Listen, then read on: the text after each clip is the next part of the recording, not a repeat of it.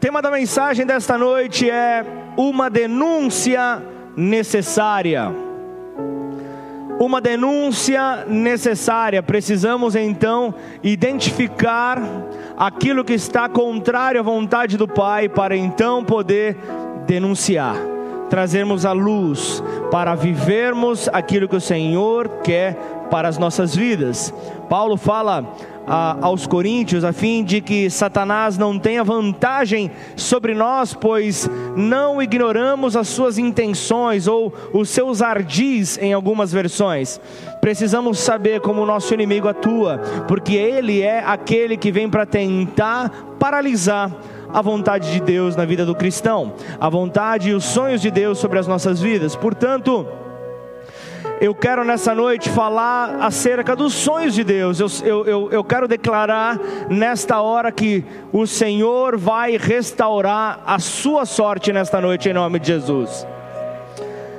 O Senhor vem para restaurar a nossa sorte, o Senhor vem para mudar a nossa, a nossa sorte. E eu quero te perguntar: onde será que Satanás trabalha?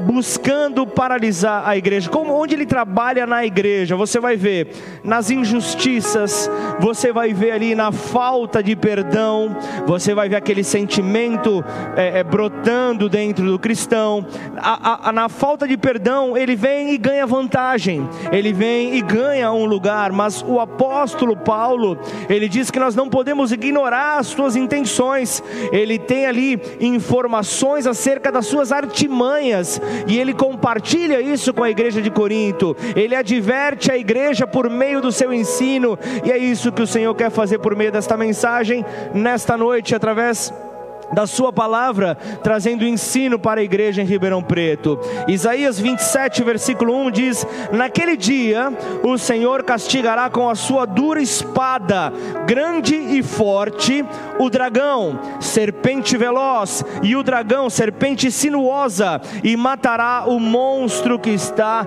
no mar.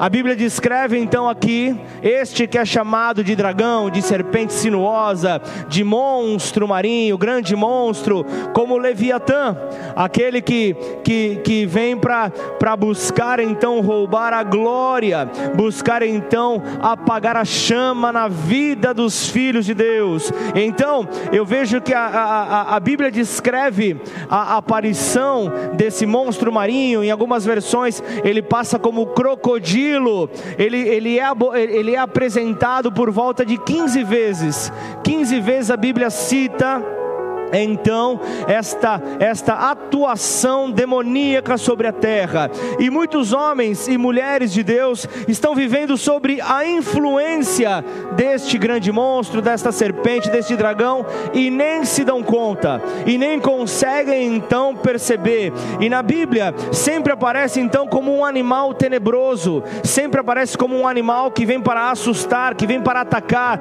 tanto no mar como na terra vem então para buscar, para buscar ali atrapalhar a caminhada do filho e da filha de Deus. Então, muito não tem é, é, ideia, muitos não têm ideia do poder que ele possui, do poder de atuação e das consequências que ele traz. E na Bíblia nós encontramos um homem, é, um homem que traz uma história significativa que é Jó, e, e, e nós vemos então na, na, na palavra de Deus um homem que é considerado justo um homem que é considerado íntegro, que passa por este ataque que passa, que fica debaixo deste ataque. Eu falo de um homem que conhecia o Senhor. Eu falo de um homem que conhecia o Senhor como o seu Deus conhecia o Senhor como o, o, o, seu Senhor, a quem adorava fielmente em cada ato que ele tinha, e ele sabia que ele então seria justificado por causa dessa grandeza deste Deus. Ele era um homem que oferecia sacrifícios regularmente, era um homem que se arrependia dos seus atos, apresentava sacrifícios por causa dos seus pecados, e ele até mesmo demonstrava uma certa preocupação com a vida espiritual dos seus filhos. Ele, ele ficava ali pensando ali que talvez os seus filhos tivessem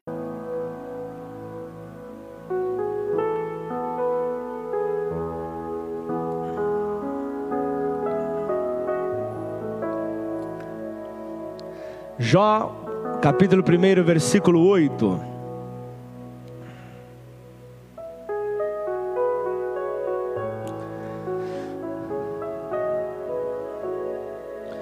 Porque ninguém há na terra semelhante a ele, falando de Jó, homem íntegro e reto, temente a Deus e que se desvia do mal. Curva sua cabeça por um instante, feche seus olhos. Pai, é no teu santo e glorioso nome que nós nos colocamos diante de ti nesta hora, Pai. Pedimos a Deus pelos nossos ouvidos, ó Pai, que o Senhor possa colocar um filtro neles para que possamos ouvir apenas a Sua voz, que a Sua voz possa nos direcionar nesta noite, que a Sua voz possa quebrar os grilhões, que a Sua voz possa quebrar as fortalezas que possamos ter construído na nossa mente por meio do medo, por meio, Pai, do ressentimento, por meio do ódio, por meio da angústia, por meio de todo o sentimento que veio por meio deste ataque, que veio por meio, Senhor, desta atuação do nosso inimigo, Pai. Mas muito bem sabemos que maior é Deus nas nossas vidas do que o nosso inimigo. Portanto, nós te louvamos, ó Pai, pela tua grandeza e reconhecemos que o governo nesta nesta casa, o governo nas nossas famílias pertence ao, ao Senhor, pertence ao Senhor Jesus, pertence àquele que é aquele que era e aquele que há de vir. O Deus soberano sobre todas as coisas continua sendo o mesmo, continua agindo no meio do seu povo. E então, Senhor, nós entregamos, ó Deus, o controle desta noite e reconhecemos que, que sairemos daqui, Pai tomados pelo seu Santo Espírito, Senhor, para vivermos tudo o que o Senhor tem para nós, em nome de Jesus. Se você concorda, diga amém.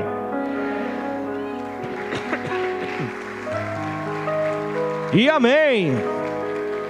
Então Satanás argumentou acerca de Jó. Jó também é homem reto, é homem íntegro. Ah, Jó é, é, é, é, essa maravilha. Jó é o genro que toda mamãe gostaria de ter, porque ele é rico, porque ele tem tudo, porque tudo está à sua disposição. E então Satanás começa então ali tentar crescer sobre Deus. E ele fala: tira tudo, tira tudo de Jó. Põe ali, põe ali, realmente é, uma sequidão, põe uma dificuldade para ver se ele não te amaldiçoa. E então naquela hora Deus conhecendo, porque Deus conhece os seus filhos, você concorda com isso ou não? Deus conhece seus filhos e ele diz: Você pode tocar em tudo, pode levar tudo, só não toca no meu servo Jó, porque ele é meu, ele não é teu. Então, assim aconteceu, e então você vê a história de Jó é, acontecendo ali, aquelas dificuldades. Então, é certo é certo de que, de, de, através de quem era Jó, é, Deus concede essa é certa liberdade então para Satanás, para ele testar essa teoria que ele havia apresentado. Ele vem então com a sua ação, ele, ele, ele lança calamidade sobre a vida de Jó, ele lança dores, os seus filhos e filhas acabam morrendo, é, as suas posses são destruídas, são roubadas por saqueadores. Então ele começa a viver um tempo de dificuldade. Então tudo o que Jó possui possuía lhe foi roubado, tudo que Jó possuía lhe foi tirado, e assim, ele ainda assim não blasfemou, ele ainda assim não, não entrou então num questionamento de afastar ali a sua fé no seu Deus, de maneira então que Satanás atacou ali o próprio Jó com enfermidades, com feridas, então ele estava realmente ali só tristeza ele estava ali sobre uma condição realmente pesada. Então pula para o capítulo 2, versículo 10 do livro de Jó. Só para você se, se testificar de tudo aquilo que está sendo liberado, tudo aquilo que está sendo falado.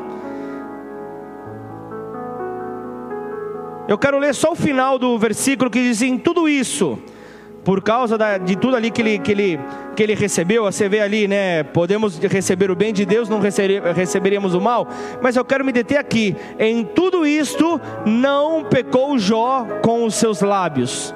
Em tudo isso, Jó não blasfemou contra Deus. Então, a maior parte do livro descreve como Jó lidou com a sua vida, com a sua dificuldade, como ele veio para permanecer. E ele mostra também a interação que ele teve com, com três amigos mais chegados que tentavam de tudo quanto é maneira, e, e talvez isso não seja nenhuma, é, é, não, não, seria, não, não, não passe de uma, de uma mera semelhança com aquilo que possa acontecer hoje, quando você passa por dificuldades, muitos querem te puxar para fora, para fora da igreja, para fora da presença do do, do, nosso Deus, do nosso Salvador. E assim foi. Ele, ele foi ali passando com seus três amigos esses momentos. Eles buscavam é, de tudo quanto é maneira de, de, de, de, de mexer com ele. E enquanto seus amigos, eles raciocinavam dentro da equação de que tal calamidade na vida de Jó só aconteceu porque ele deveria estar debaixo de pecado.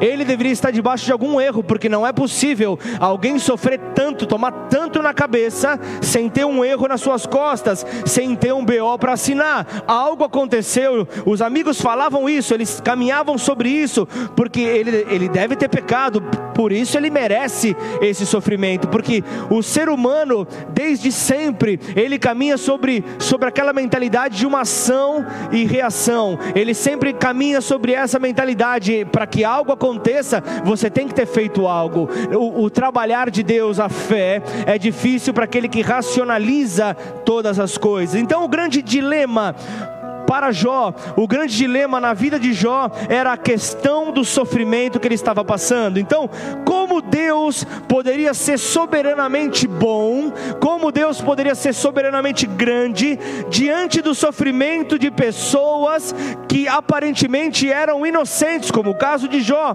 e ainda por cima, diante da prosperidade dos perversos. Como isso poderia acontecer? Como isso poderia ser algo normal? Na verdade, Jó aprendeu que era a sua obrigação o servir a Deus, era a sua obrigação estar ali ao encontro de Deus. Ele percebe que ele era pequeno diante de um Deus grande, ele era pequeno diante de um Deus grande, e esta é a revelação que eu e você temos que ter a cada dia. Nós somos pequenos, porém, pequenos, porém em Deus nós somos grandes. Então, então, o livro inteiro de Jó são reflexões, são reflexões que ele faz ali com Deus, são reflexões sobre o porquê que ele está vivendo tal sofrimento, o porquê que ele está vivendo tal dificuldade, por que ele vive tudo aquilo. Então, as pessoas vão se, é, se sensibilizando com a vida de Jó, as pessoas vão se aproximando, vão se comparando com a vida dele, vão passando ali ao longo do seu livro buscando ali até algumas semelhanças com a sua vida, vão se interessando por tudo e chegam, vão até o capítulo 40, quase o final do livro. Só que quando chegam no 41, quando chegam no 41, é um capítulo inteiro sobre quem? Adivinhem vocês? Um capítulo inteiro sobre Leviatã, um capítulo inteiro sobre este nosso adversário, e muitos acabam achando chato e pulam esse capítulo para já logo irem para o capítulo 42, onde acontece toda a restituição na vida de Jó a restauração sobre a vida dele. Então as pessoas fazem isso porque o capítulo 41 dedica tantos versículos para falar sobre esta fera, sobre este dragão, sobre o crocodilo, vem para falar sobre este que na verdade, é, se falamos do nosso inimigo, nosso inimigo ele é um espírito e então ele precisa é, para para vir à terra ele precisa se personificar, ele precisa, por isso é que você vê tanto, tantos casos de endemoniamento. Para ele se mostrar, ele precisa de um corpo humano para então se fazer presente nessa terra. Por isso você vê a atuação dele. Ele precisa então dessa ação. Então nessa noite eu quero liberar algo para você. Todo líder, todo homem, toda mulher de Deus, ele deve saber então discernir qual voz ele está ouvindo, qual voz ele está trazendo para dentro e quem é que está legislando a sua vida ou a sua história. Posso ouvir um amém? E então você vê assim: a voz que você ouve, a voz que você ouve, seja ela boa, seja ela má, determina o que você fala e o que você falará, e aquilo que você, que, que, que você influencia e que você influenciará sobre a vida de outros, tudo por meio da voz que você ouve, tudo por meio da voz que você dá realmente ouvidos. Então, podemos ouvir a voz humana, a voz de Deus ou a voz da serpente podemos ouvir uma dessas vozes. Então, todos aqueles que estão é, ouvindo a voz da serpente estão sendo contaminados pelo veneno da serpente. Então, todos que estão é, é, é, envenenados, todos que estão tomados por esse veneno, o que, que fazem? Destilam o veneno da serpente, destilam o veneno que a serpente possui e contaminou. Então, você vai, há de convir comigo, por exemplo, vamos lá, uma pessoa pessoa, uma pessoa doente, por exemplo, que quer doar sangue, ela não pode fazer isso.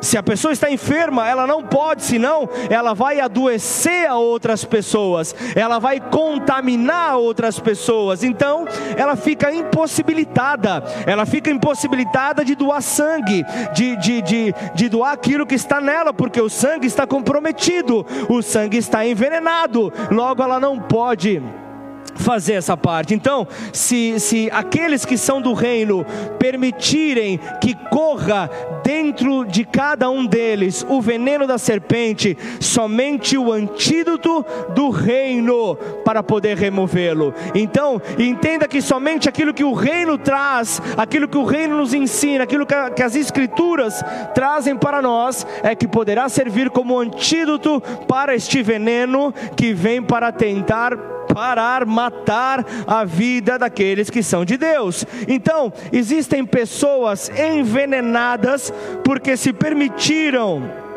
ser tomadas por esse veneno e já se acostumaram a ficar assim, já se acostumaram a ficarem sobre o efeito desse veneno, então é, são, são de fácil acesso para a serpente. A serpente tem fácil acesso a pessoas que estão sobre este veneno. Mas aí você vai me dizer, mas e se é uma pessoa que eu conheço? E se é uma pessoa que eu tenho carinho? E se é uma pessoa que eu tenho afeto, que eu tenho amizade? Pode ela também ficar tomada por esse veneno? Eu respondo para você: sim, pode ser tomada por esse veneno. Mas olha só comigo, quando Deus ele criou o homem, ele, ele vem e ministra sobre ele o primeiro discipulado de toda a terra. E o primeiro discipulado foi justamente para que o homem vencesse a serpente. Se você está com dúvida do pastor, olha Gênesis 1, versículo 26.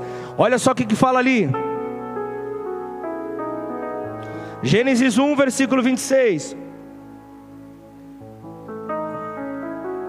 Também disse Deus: façamos o homem a nossa imagem conforme nossa semelhança.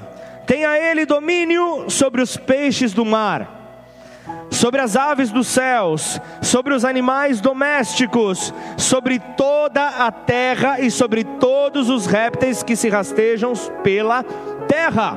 Então você vê que, que a, a direção era vencer a serpente, ter domínio e autoridade sobre aves dos céus, sobre os peixes do mar. Ali o primeiro discipulado de Deus era: o homem veio para liderar a terra. Não há outro papel para o homem nessa terra, mas o homem veio para liderar, veio para representar então o reino dos céus sobre esta terra. Então, Satanás, Satanás ele pega o homem e, e, e, através da audição faz com que ele fale exatamente aquilo que ele quer, fale exatamente aquilo que ele deseja para trazer confusão, para trazer realmente o, o, o, o, tirar dos trilhos do Senhor. E o reino de Deus ele não é feito de uma alegria efervescente, não é como aquela aquela aspirina seca que você coloca coloca ali aquela vitamina C que você coloca é, é, no, no copo e começa a borbulhar. Não é dessa maneira, não é motivado pelo natural que o reino do, do, de Deus age, não é motivado pelas emoções, mas é motivado pelo Espírito Santo de Deus, é motivado pelo próprio Deus. Então, a alegria do Espírito Santo, ele contraria a realidade. A alegria do Espírito Santo, ele contraria todo e qualquer tipo de aversão à vontade do Pai, e isso precisa ser uma verdade na vida daqueles que nasceram de novo, uma verdade naquele, na, na vida daqueles que, que, que, que desejam ter uma nova vida em Cristo Jesus. Mas existe um ataque no discipulado chamado Leviatã, existe um ataque à serpente, o grande monstro, aquele que veio realmente para matar, roubar e destruir. Então em Jó, quando chega no capítulo 41, parece que Jó tem um entendimento e ele narra então esta ação. Vai para o versículo 1 de Jó 41.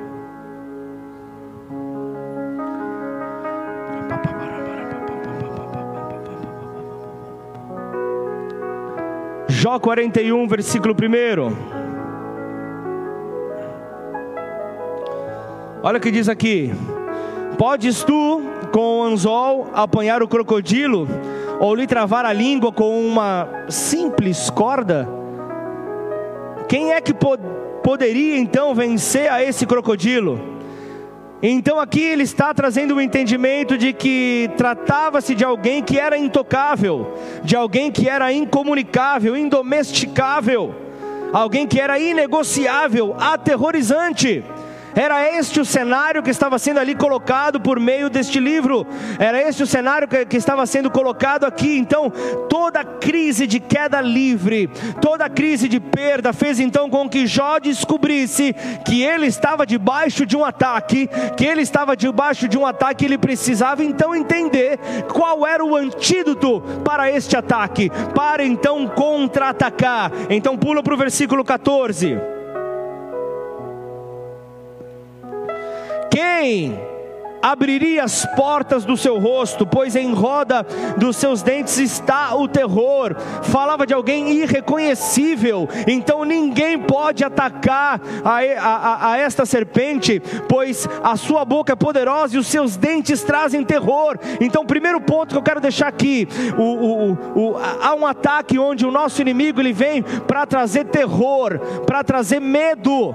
Então, são dois sentimentos aqui que nós vemos que, que retratam este ataque. Então, normalmente, pessoas que estão debaixo deste ataque são pessoas que estão aterrorizadas. No seu dia a dia, caminham aterrorizadas, pessoas que têm medo, pessoas que têm pânico, pessoas que não conseguem ter a paz do Senhor. Começamos o culto com essa declaração: a paz do Senhor. Então, nós vemos que pessoas que estão debaixo deste ataque estão aterrorizadas, e eu, eu, eu acredito eu acredito que pessoas que são diagnosticadas com pânico, eu sei que existe um distúrbio, eu sei antes que você se escandalize, eu sei que existem situações ali, tem distúrbio químico, existe que, existem situações que por causa de medo, é, é, esse pânico ele é gerado, então o cérebro acaba sendo comprometido e o medo vem, mas eu creio que existem muitas situações por detrás deste medo que exista o espírito do terror para tentar então fazer com que os filhos de Deus se paralisem, fiquem agoniantes, não consigam entender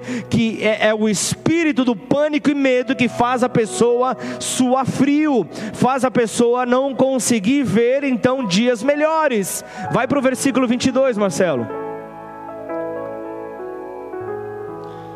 Este é quem Jó estava retratando, no seu pescoço reside a força, e diante dele salta o desespero.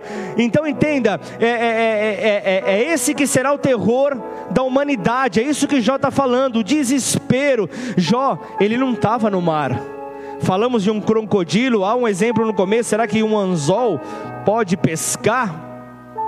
A este grande animal, ele não estava ali no mar, ele não estava pescando. Então, o que nós vemos, como é que ele encontra a, a este animal, se não num ataque espiritual, se não num ataque sobre as suas emoções? Nós vemos isso, que era uma experiência espiritual que ele estava atravessando, e ele fala literalmente sobre o desespero que veio sobre a vida dele. Talvez você possa estar debaixo de desespero, talvez vocês possam possa, possa estar vivendo dias de desespero, como quem não sabe para onde ir, como quem não consegue encontrar o caminho. Mas eu quero falar então neste segundo ponto sobre o desespero, o momento onde a pessoa não encontra mais esperança, o momento onde a pessoa não consegue enxergar uma oportunidade de saída. Parece que ela está perdida, ela avança, ela bate numa parede, vai para o outro lado, bate numa parede de novo, ela não consegue encontrar o caminho, parece que ela está num labirinto, ela não sabe para onde está a saída, qual é essa oportunidade que Jesus tem, qual é essa oportunidade que o reino de Deus tem, ela não consegue passar pela situação que está enfrentando, não consegue encontrar uma resposta. Vai para o versículo 25, por favor. Levantando-se ele, tremem os valentes quando o irrompe, ficam como que fora de si. Está mostrando aqui, parece ser um ser invencível leva aqueles que são valentes. Ele não está falando de pessoas fracas, ele não está falando de pessoas frágeis, ele está falando, leva os valentes a tremer, leva os valentes a saírem de si, leva os valentes a ficarem como que cegos, leva os valentes a não entenderem o que estão vivendo, a querer arrancar os seus cabelos, abandonar tudo, a jogar toalha, a, a, a, a sair correndo. Eles ficam então fora de si ele está falando que mesmo as pessoas mais corajosas têm um dia que ficam fora de si. Você se lembra o, o, o, filho pródigo, ele ficou fora de si. E quando a pessoa fica fora de si, não sabe o que faz, não sabe o que faz, tem atitudes que não dá para entender. Muitas vezes as pessoas elas acabam suando frio, não conseguem explicar a insegurança de que estão vivendo. E eu estou falando de valentes, eu estou falando de pessoas corajosas que começam a ter uma conduta de pavor, medo de sair de casa, medo de estar com pessoas, medo de locais públicos, medo, medo, medo enquanto o Senhor não nos deu um espírito de medo, o Senhor nos deu a coragem, o Senhor nos deu a coragem para poder enfrentar, o Senhor nos deu coragem, Ele diz que Ele não é a fonte de medo, Ele não é a fonte que vem para nos paralisar. Então voa comigo para o versículo 33 e 34, vamos ler esses dois versículos, olha o que diz: na terra não tem igual, o negócio está ficando pior, parece, o negócio parece que Jó está tá, tá entrando num desespero. Desespero. Na terra não tem ninguém igual a Ele, pois foi feito para nunca ter medo. Ele está dizendo: este animal é a fonte de medo, este ser espiritual é a fonte de medo, e ele olha com desprezo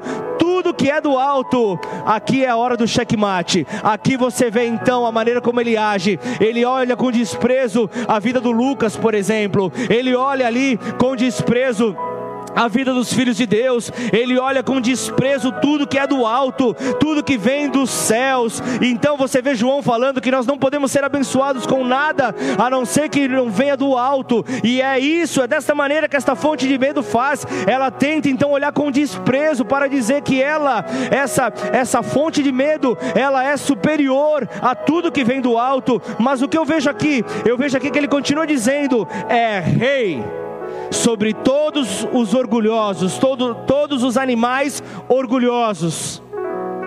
Leviatã é aquele que vai batendo palma. É isso mesmo. Você xingou a Fernanda? É isso aí, você não merecia passar por isso. Você não precisava passar por essa dor, tanta dificuldade. Você fez certo.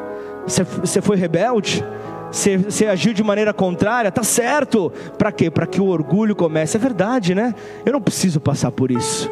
Eu não preciso. Aí você começa a crescer, aí você começa a se inflar. Então entenda que alguns aqui definem que Leviatã de fato, é, alguns nesta terra definem que, que, que, Leviatã de fato poderia ser um crocodilo, que Leviatã poderia ser um animal das águas, como também da terra. E, e, e ele vem para falar, teólogos falam justamente sobre isso, né? Sobre essa experiência. E, jovem trazendo que, aquilo que causa terror, quando ele consegue então atacar um ser humano, ele foi atacado então por, esse, por essa fonte de terror, por essa fonte de desespero. Então Jó aqui ele está emprestando características de um animal é, é, é, para um espírito ele está trazendo algumas características, ele está falando acerca de um principado, ele está falando acerca que, que, de, de um espírito que ele teria enfrentado na sua jornada, na sua luta, da provação que Deus havia permitido. Ele está dando características, ele está mostrando como ele age, ele está mostrando como ele atua.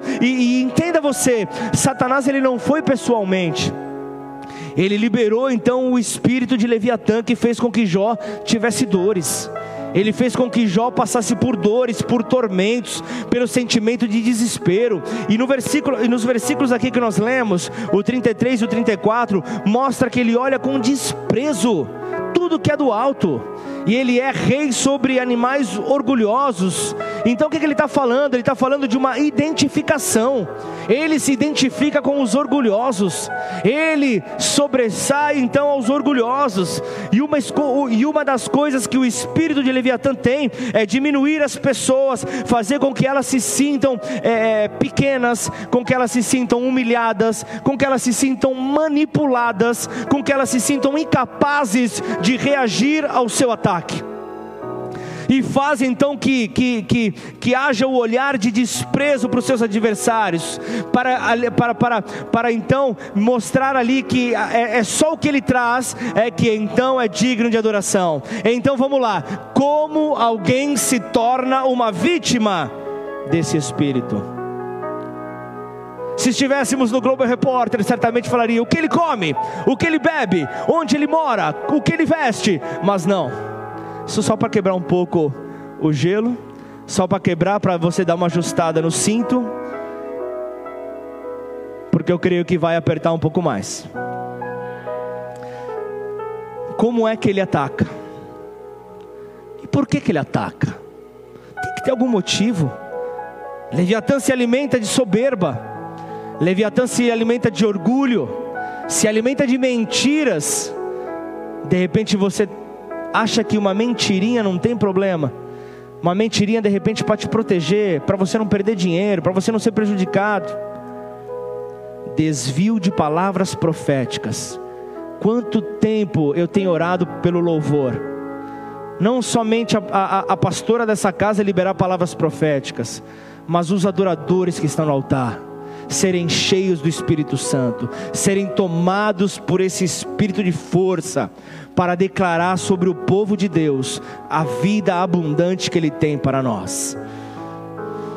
E é lindo poder ver então que isso é um antídoto para quebrar todo desvio de palavra profética. Quando nós declaramos aquilo que vem da parte de Deus. Só que é, o nosso adversário ele mexe em dois pontos fundamentais na vida da pessoa, que é visão e audição a visão e a audição ficam totalmente deturpados. Então, tudo aquilo que a pessoa olha, ela olha contaminado, tio Rick. Tudo que a pessoa olha, fala: o tio Rick está errado, o tio, o tio, o tio Rick está fazendo algo errado, não é possível. Eu estou olhando para a Bárbara, estou vendo que ela está errada. Ou senão a audição escuta tudo deturpado. É, a pessoa fala em português, o outro entende em japonês, fica tudo uma lambança porque esse ataque traz então é, é, é a contaminação da visão e da audição. Todas as pessoas que comem e bebem da serpente contaminam os seus olhos, contaminam a sua audição ficam contaminados. Isso é tão verdadeiro que algumas pessoas não apenas são enfraquecidas na visão, como, como ficam totalmente cegas. Ficam totalmente cegas e Leviatã vem para cegar a vida do cristão, para cegar a vida do líder, para tirar o líder do propósito, para tirar o líder realmente da, da, da, da, da tranquilidade. Isso é algo que nós precisamos atender. Se você é um líder dessa casa, se atente para ver se você não está debaixo deste ataque. Observe que um líder envenenado, ele fica cego e não ouve mais como antes. Ele não consegue ouvir mais como antes, ele para de agir, ele para de servir. Ele para, ele para. Quem vem para paralisar, quem vem para colocar realmente ali uma pedra no, no, no, nos pés do, do, do filho de Deus é justamente este ataque. Agora, se o líder não tiver uma audição afinada em Deus, ele se confunde, porque ele ouve tantas outras vozes e não consegue ouvir a voz de Deus que traz direção. Quem está comigo diz amém. Quando uma música, vem comigo, se eu estiver errado, faz barulho aí no teclado. Quando uma música está desafinada, todos conseguem perceber, ou não? Todos conseguem perceber, tanto leigos quanto mestres. Todos conseguem perceber, assim como você consegue perceber quando a música está sendo tocada num tom e a pessoa está cantando em outro, você vê que vira uma lambança, está tudo perdido, e o mundo espiritual é assim. O mundo espiritual também acontece desta maneira. É possível perceber quando a pessoa está mais cheia de amargura do que do amor de Deus. Há essa falta de equilíbrio quando a pessoa está mais cheia da voz da serpente do que da voz de Deus. O povo de Deus, a igreja, ela não pode se tornar cega, ela não pode se tornar surda, ela não pode se tornar contaminada, porque muitos acabam sendo contaminados e acabam ficando com a sua fala comprometida, e aquilo que deveriam anunciar nesta terra não acontece por causa desta contaminação. Então é diante deste ataque, é diante deste ataque que existem pessoas que ficam com uma soberba tão violenta, com uma soberba tão violenta que até mesmo o perdão já não faz mais parte do evangelho na sua vida. A página do perdão foi rasgada. A página do perdão já não existe mais. Assim são as pessoas, elas ficam também sem misericórdia. As pessoas ficam sem paciência. As pessoas ficam perdidas, porque estão sendo alimentados com orgulho, com soberba, prepotentes, arrogantes. Agora, quando você analisa o comportamento de pessoas que possuem estas características, de estarem debaixo desta opressão, deste ataque, desta ação demoníaca. É muito comum quando você olha para o histórico de vida destas pessoas, você vai ver que foram pessoas que foram criadas por pais abusivos. Foram pessoas que foram criadas por pais e mães que declaravam palavras: você nunca vai dar certo. Você é uma tragédia na minha vida, era melhor eu ter te abortado Pessoa, palavras assim de, de morte sobre crianças é, são, são tratamentos abusivos. São tratamentos abusivos de um pai e de uma mãe que, que, que falaram palavras que diminuíram essas pessoas, que tiveram algum tipo de violência contra eles. São pessoas que facilmente estão abertas a este tipo de ataque. São pessoas que facilmente estão abertas a esse tipo de ação. E, e, e, e então acabam desenvolvendo aquele sentimento de orfandade. Sentem-se órfãos, ficam suscetíveis a este espírito de terror, não conseguem se aliançar com ninguém, porque não vem a hora de serem traídos, não vem a hora de serem violentados, não vem a hora de serem derrubados. Então, à medida que não acreditam mais em Deus, porque afinal, se chamamos Deus de Pai, ao associar com o, o seu pai biológico que te violentava, que, que era abusivo, logo já não consegue sentir que este será um pai presente. Já logo há uma resistência. Trata-se de uma ação de rejeição, trata-se de uma parede que é colocada, porque gera impotência que vem por meio deste principado, que vem para matar, que vem para roubar e vem para destruir, mas Deus vem para restaurar a tua sorte nesta noite em nome de Jesus. Deus vem para restaurar a sorte daqueles que creem, Deus vem para restaurar a sorte daqueles que confiam. Então, crianças que crescem sem confiar nos pais abrem um espaço para a ação desse espírito abrem um espaço para receber o mesmo ataque que Jó acabou recebendo. O ataque que Jó acabou recebendo, mas que por meio da retidão que havia na vida dele, a fé não foi abalada. Então, interessante é que dois comportamentos existem em, em, em, crianças que passam por situações assim e acabam então virando adultos debaixo dessa consequência. São aquelas que se tornam rebeldes, são aquelas que se tornam autossuficientes porque não precisam de Deus para nada. Já podem com a, a, sua própria força, ou ainda são aqueles que se tornam medrosos, são aqueles que têm medo de enfrentar a vida, de encarar a vida, de encarar as dificuldades que vêm. Esses dois lados apresentam a atuação desse principado. Então nós temos que estar atento. Eu sei que muitos mistérios nos serão revelados no céu.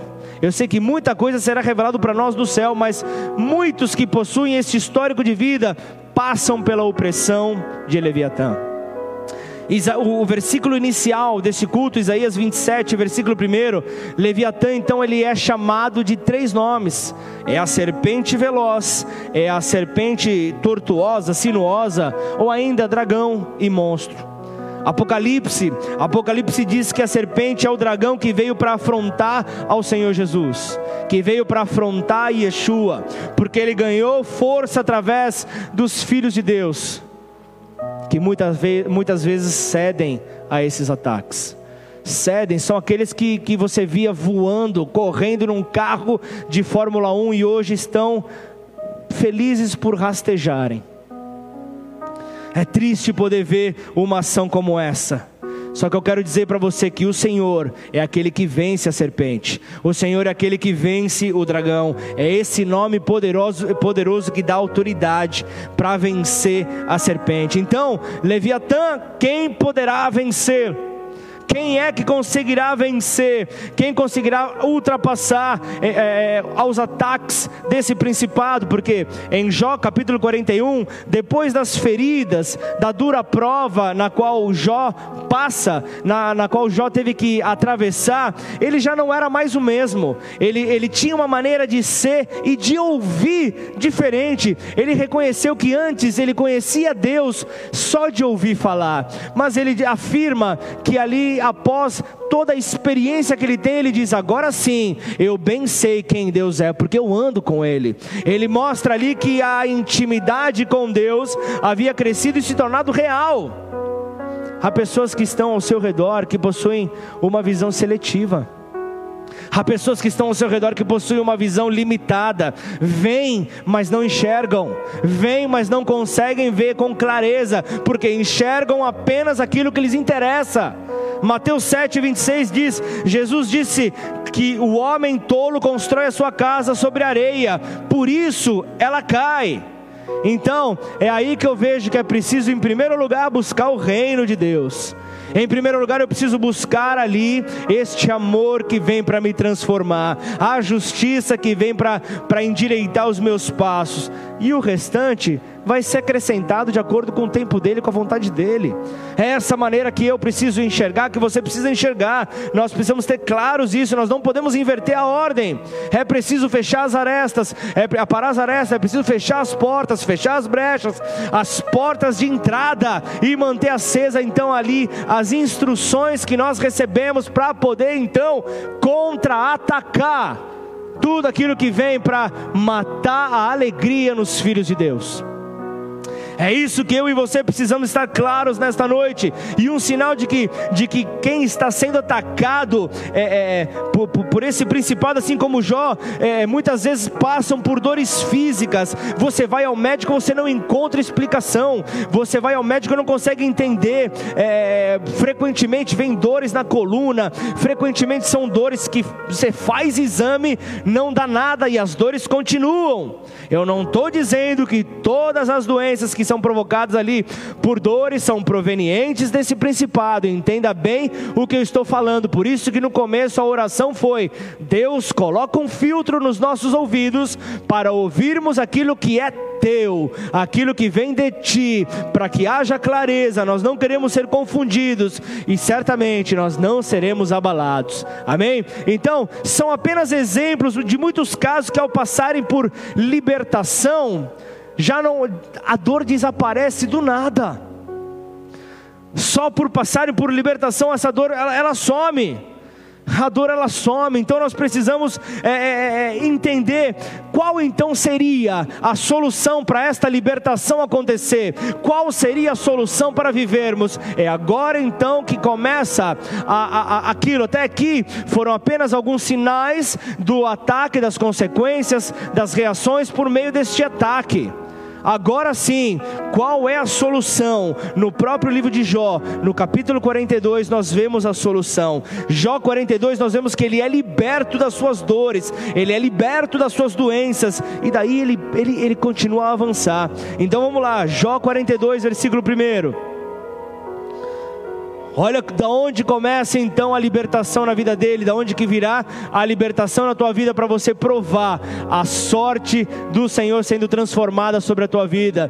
Então respondeu Jó ao Senhor: Bem sei, repita comigo, bem sei que tudo podes e nenhum dos teus planos, nenhum dos teus planos pode ser frustrado então aí Deus já começa a agir sobre a tua vida. Quando todo tipo de problema vier sobre você, você vai ser aquele que vai declarar: Senhor, eu bem sei que tudo podes, eu bem sei que nenhum dos seus planos pode ser frustrado. Ah, pode ser um, um, grande, um grande adversário, pode ser uma grande oposição, pode ser um grande ataque, mas eu sei que o meu Deus, Ele tudo tudo pode. O meu Deus, Ele pode, nenhum dos seus planos pode ser frustrado.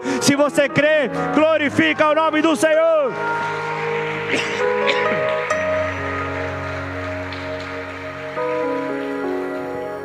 Jó quebrou aquele sentimento de rejeição aquele sentimento de dúvida, está com você esse sentimento, declara para os problemas que você está atravessando: Senhor, eu sei que tudo podes e nenhum dos teus planos pode ser então frustrado. Então Jó ele quebrou.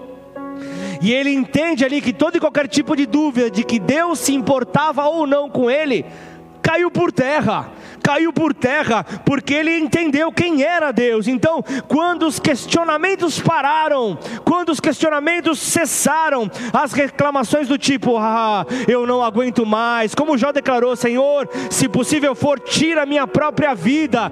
Quando acabaram as reclamações, ele foi curado. Quando acabaram as reclamações, tudo mudou. Então, é aquilo, Jó passou um sabonete na boca dele, Jó foi purificado, Jó foi santificado, ele foi restaurado, ele foi fortalecido. Quando ele muda a sua confissão, você que está aí no Instagram, no Facebook, Guarda isso no teu coração. Quando mudar a tua confissão, quando você declarar quem é o teu Deus, o quanto ele possui de poder, que nenhum dos planos dele pode ser frustrado, ali vai começar o processo de cura na tua vida. Ali vai começar a transformação que você tanto tem chorado há tanto tempo. Então, família, então, família, guarda isso. Se você se identificou nessa palavra, em qualquer momento, com qualquer qualquer situação de estar debaixo de um ataque como esse, comece confessando que Deus tudo pode na sua vida. Comece confessando que Deus tudo pode na tua vida. Então, em vez de confessar a sua dor, em vez de confessar o ataque que você está vivendo, o poder do ataque que vem sobre a tua vida, é, em vez de você empoderar os seus efeitos, confesse a grandeza de Deus, de que nenhum dos seus planos será frustrado na tua vida. Mas não para por aí não para por aí, continua a cura na vida de Jó, continua a cura sobre ele. Sabe o que Jó fez? Jó perdoou seus amigos, Jó perdoou seus amigos, embora os seus amigos tivessem pisado na bola com ele, embora os seus amigos tivessem ali tentado paralisá-lo, tentado esfriá-lo. No momento em que ele perdoou seus amigos, uma libertação veio sobre ele. Vem comigo, versículo 10.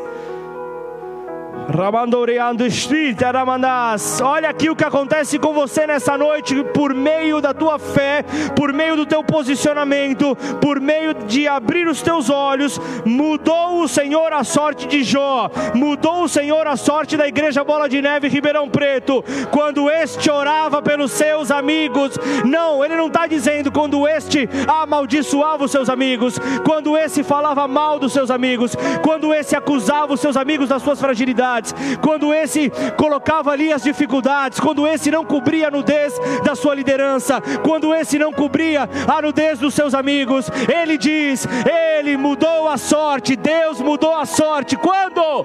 Quando este orava pelos seus amigos e o Senhor deu-lhe o dobro de tudo que antes possuíra, por meio de um posicionamento, a tua vida vai mudar, por meio de um posicionamento você vai viver a transformação da sua sorte, em nome de Jesus. é palavra de Deus sobre a tua vida. Não permita que essa palavra morra em você. Em vez de ficar culpando, em vez de ficar acusando as pessoas, saiba você que Muitas das dores que nós vivemos vêm da alma, tem origem psicossomática, é por causa da dor interior, é por causa da dor das emoções, é por causa de não liberar perdão que as dores físicas vêm muitas vezes, é justamente por causa disso acabam indo para o corpo. Então, quando Jó começou a orar pelos seus amigos, quando ele diz que ele deixou de amaldiçoá-los, mas começou a orar, começou a orar por eles. A Bíblia diz que Deus mudou a sua sorte.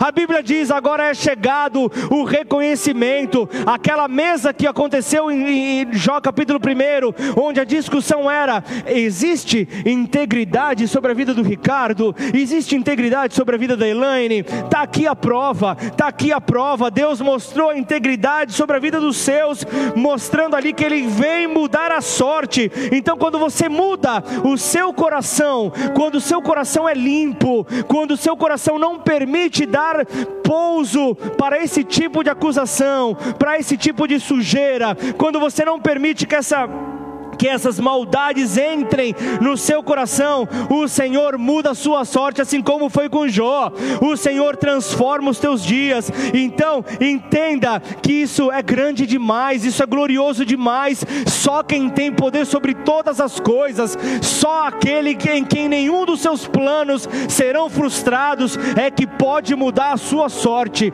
é que pode transformar todas as coisas. Então, Deus ele sarou as feridas da alma de Jó. Deus sara as feridas da tua alma nessa noite, se você então se posicionar desta maneira. Deus curou fisicamente e ainda o abençoou materialmente com o dobro de tudo que ele possuía antes. Ele já era considerado alguém é, abastado demais. Tudo que Satanás lhe havia tomado, Deus restaura. Então vem no versículo 11, por favor. Jó 42, versículo 11. Então vieram a ele todos os seus irmãos. Aqui vem outro mistério.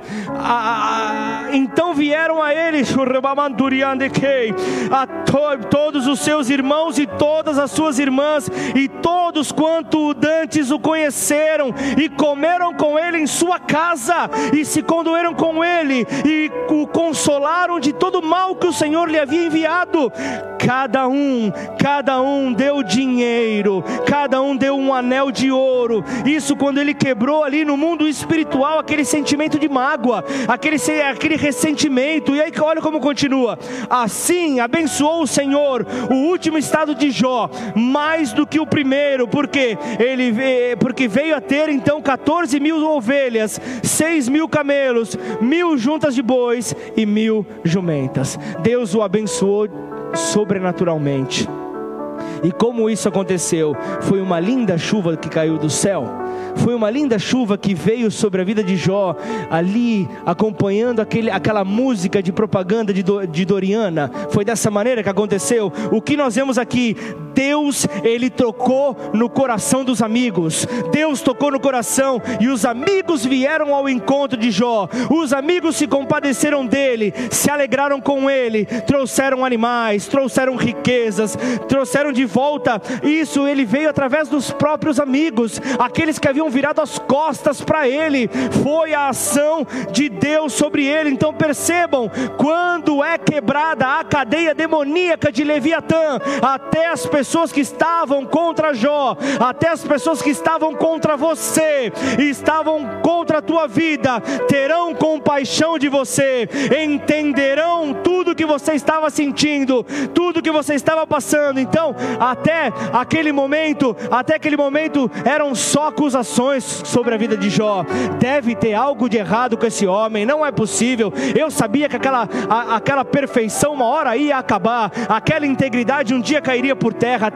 Eu sabia que tinha algo errado. Ele, ele certamente ele pecou. Só que a cadeia foi quebrada, aquela corrente que o prendia foi quebrada, caiu por terra. E o que aconteceu? As pessoas que haviam virado as costas vieram ao encontro dele. Portanto, família, libera perdão. Família, viva o que os céus um dia sonhou para você, o que os céus sonham constantemente para você. Se você quiser, você recebe essa palavra. Entenda bem isso. Esta é a oportunidade da cadeia ser quebrada sobre a sua vida, sobre esta casa, sobre tudo que se relacione contigo. Esta é a hora de você sair debaixo desse espírito de dor desse espírito de medo, desse espírito de terror, e então perdoe, perdoe as pessoas que fizeram mal para você, perdoe aqueles que vieram para tentar te derrubar, libere o perdão, porque isso vai trazer também, além das bênçãos de Deus, a simpatia, o amor, a compaixão das pessoas que estão contra você. Elas vão olhar e vão dizer: Eu vejo Cristo na tua vida, quando tudo estava ao contrário, quando tudo estava estava de ponta cabeça, quando você poderia jogar uma pedra em mim, você me amou, você demonstrou o amor do Pai, você teve compaixão, e então aqueles que estavam contra se tornarão de maneira favorável em tua direção. E olha só, versículo 16, ele diz: Depois disto viveu Jó 140 anos, e, e, e viu a seus filhos e, a, e aos filhos dos seus filhos, até a quarta geração. Então morreu Jó, velho e farto de dias. Esse é o nosso Deus. Esse é o nosso Deus que gera descendência. Esse é o nosso Deus que responde ao clamor como de Raquel: Senhor, dá-me filhos ou morrerei. Senhor, dê-me filhos ou eu paralisarei, não conseguirei avançar. Este é o Deus que restaura, este é o Deus que perdoa, este é o Deus que enche de graça, de misericórdia. Então confia no Senhor, busque a Ele, creia nele e viva uma vida que Ele sonhou para você. Não sobreviva, pare de se arrastar, mas viva o que Deus tem para você. E assim, família, venceremos juntos. Assim, família, Deus restaurará a nossa sorte, Deus mudará a nossa sorte como família de Deus.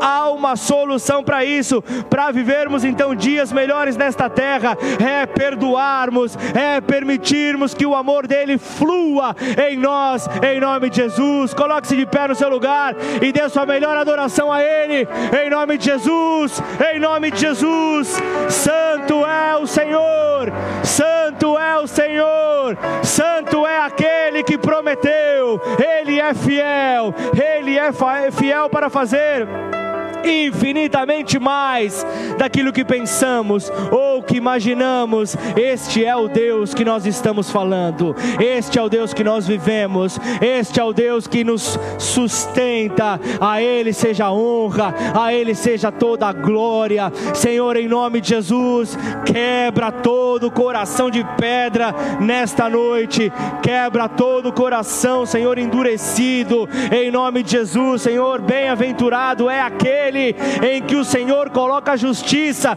não por causa das suas obras, não por causa das suas obras, mas por meio de fé. Bem-aventurado aquele cujas maldades são apagadas e cujos pecados são perdoados. Estes são aqueles que viverão o poder deste Deus que perdoa todas as coisas, que transforma a sorte do seu povo, e então ficaremos como os que sonham, então ficaremos ficaremos como os que sonham. A tua vida será como um sonho, passando pelas lutas, passando pelas dificuldades, mas você vai sentir como se estivesse num sonho, porque Ele te fará então viver, viver fortalecido. Então as tuas emoções terão equilíbrio. Então o sentimento, o sentimento de amor vai borbulhar dentro de você e vai precisar sair e vai precisar tocar aqueles que estão ao teu redor.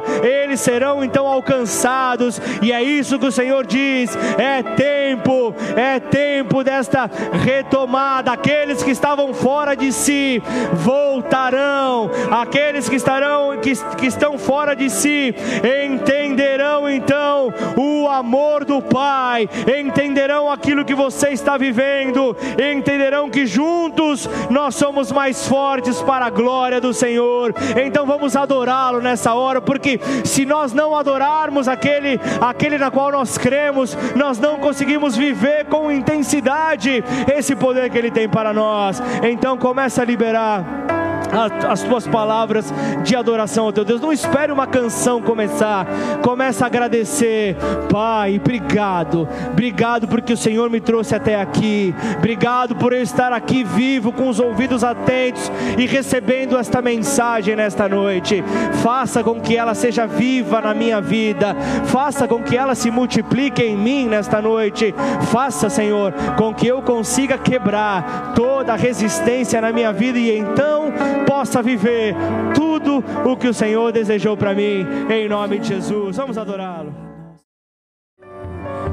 Não se acomode, não se acomode com, com a situação ruim que te cerca. Não se acomode, não se esqueça das promessas de Deus para a tua vida. Ele quer colocar um cântico novo nos teus lábios, e através desses, desse cântico novo, as suas atitudes serão diferentes diante daquilo que você tem enfrentado.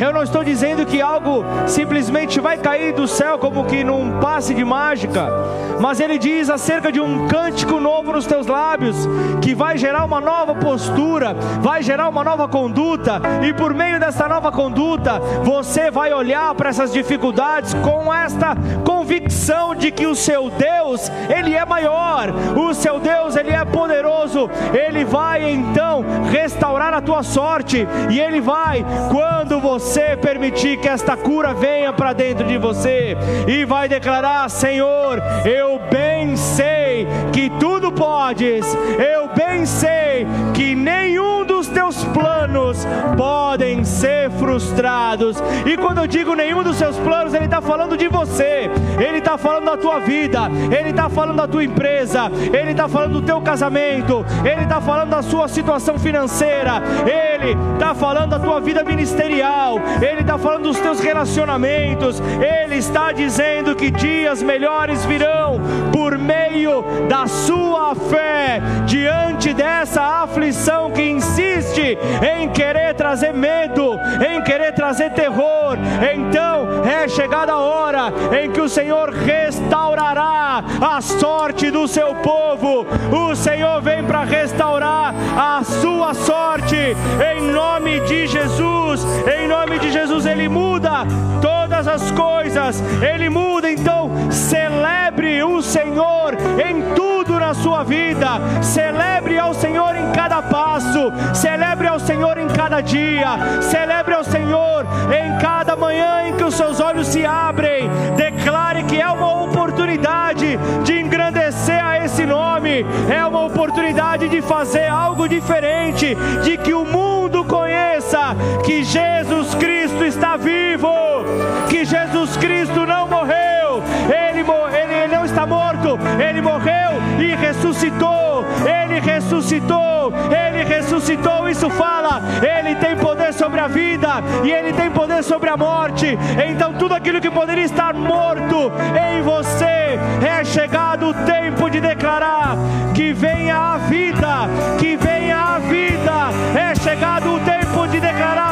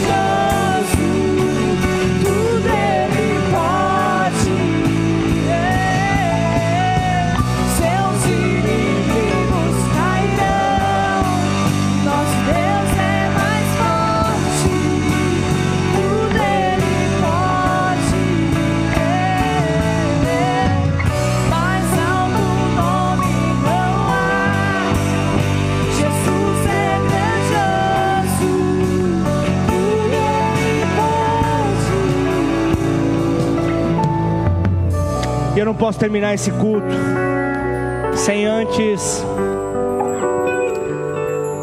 apresentar uma oração, uma oportunidade. E essa oportunidade vem para aquele que ainda não convidou a Jesus Cristo para morar dentro dele. Aquele que ainda, por mais que o seu coração tenha se enchido de alegria, ainda não confessou Ele como seu Senhor. Não importa se hoje é teu primeiro dia aqui na casa, não importa se é o primeiro dia que você se conecta, mas hoje chegou o dia onde uma oração vai te conduzir até o Senhor. Então, se você entende que é o tempo dele colocar, imputar fé sobre a tua vida, colocar, colocar justiça sobre você, e ele fala que não é por meio das obras, mas é por meio da fé. Então, se você está nessa condição, repete essa oração comigo. Declara assim: Pai, Pai, nesta noite, nesta noite eu me arrependo, me arrependo dos meus pecados, dos pecados, eu me arrependo, me arrependo dos meus erros erros e condutas condutas que me afastaram de ti. me afastaram de ti. Mas eu declaro nesta noite que eu reconheço que Deus me amou de tal maneira que entregou a Jesus Cristo, o seu filho, para morrer em meu lugar. E ao terceiro dia, ele ressuscitou e hoje vivo está. Então, Senhor, eu te reconheço como o meu único e suficiente Senhor e Salvador. Escreve o meu nome no livro da vida, e muda minha sorte, da minha sorte, muda minha história. da minha história. Em nome de Jesus. Pai, em nome de Jesus, eu quero colocar junto a minha fé, junto com a fé de cada irmão, cada irmã que nesta noite entregou a sua vida, reconheceu a, ao Senhor como o único e suficiente sobre a sua vida. Muda os nossos passos, ó Pai. Muda a nossa maneira de enxergar esta situação. Muda a nossa maneira de nos portar diante, Pai, de toda a opressão que veio para tentar calar o teu povo, Senhor. É chegado o tempo de declarar: o profético está vivo, o profético vai fluir, o profético vai romper, o profético vai fazer com que o Cristo seja colocado sobre toda, sobre toda a terra, em todos os lugares onde Ele te colocar, você vai levar este amor, você você vai levar esta certeza. O plano da salvação será conhecido por meio da tua vida, por meio das mudanças da tua vida. Então, em nome de Jesus, juntos, juntos iremos declarar: Deus, eu bem sei que tudo podes e de que nenhum dos seus planos podem ser frustrados em minha vida, em nome de Jesus. Faça uma festa para o teu Deus.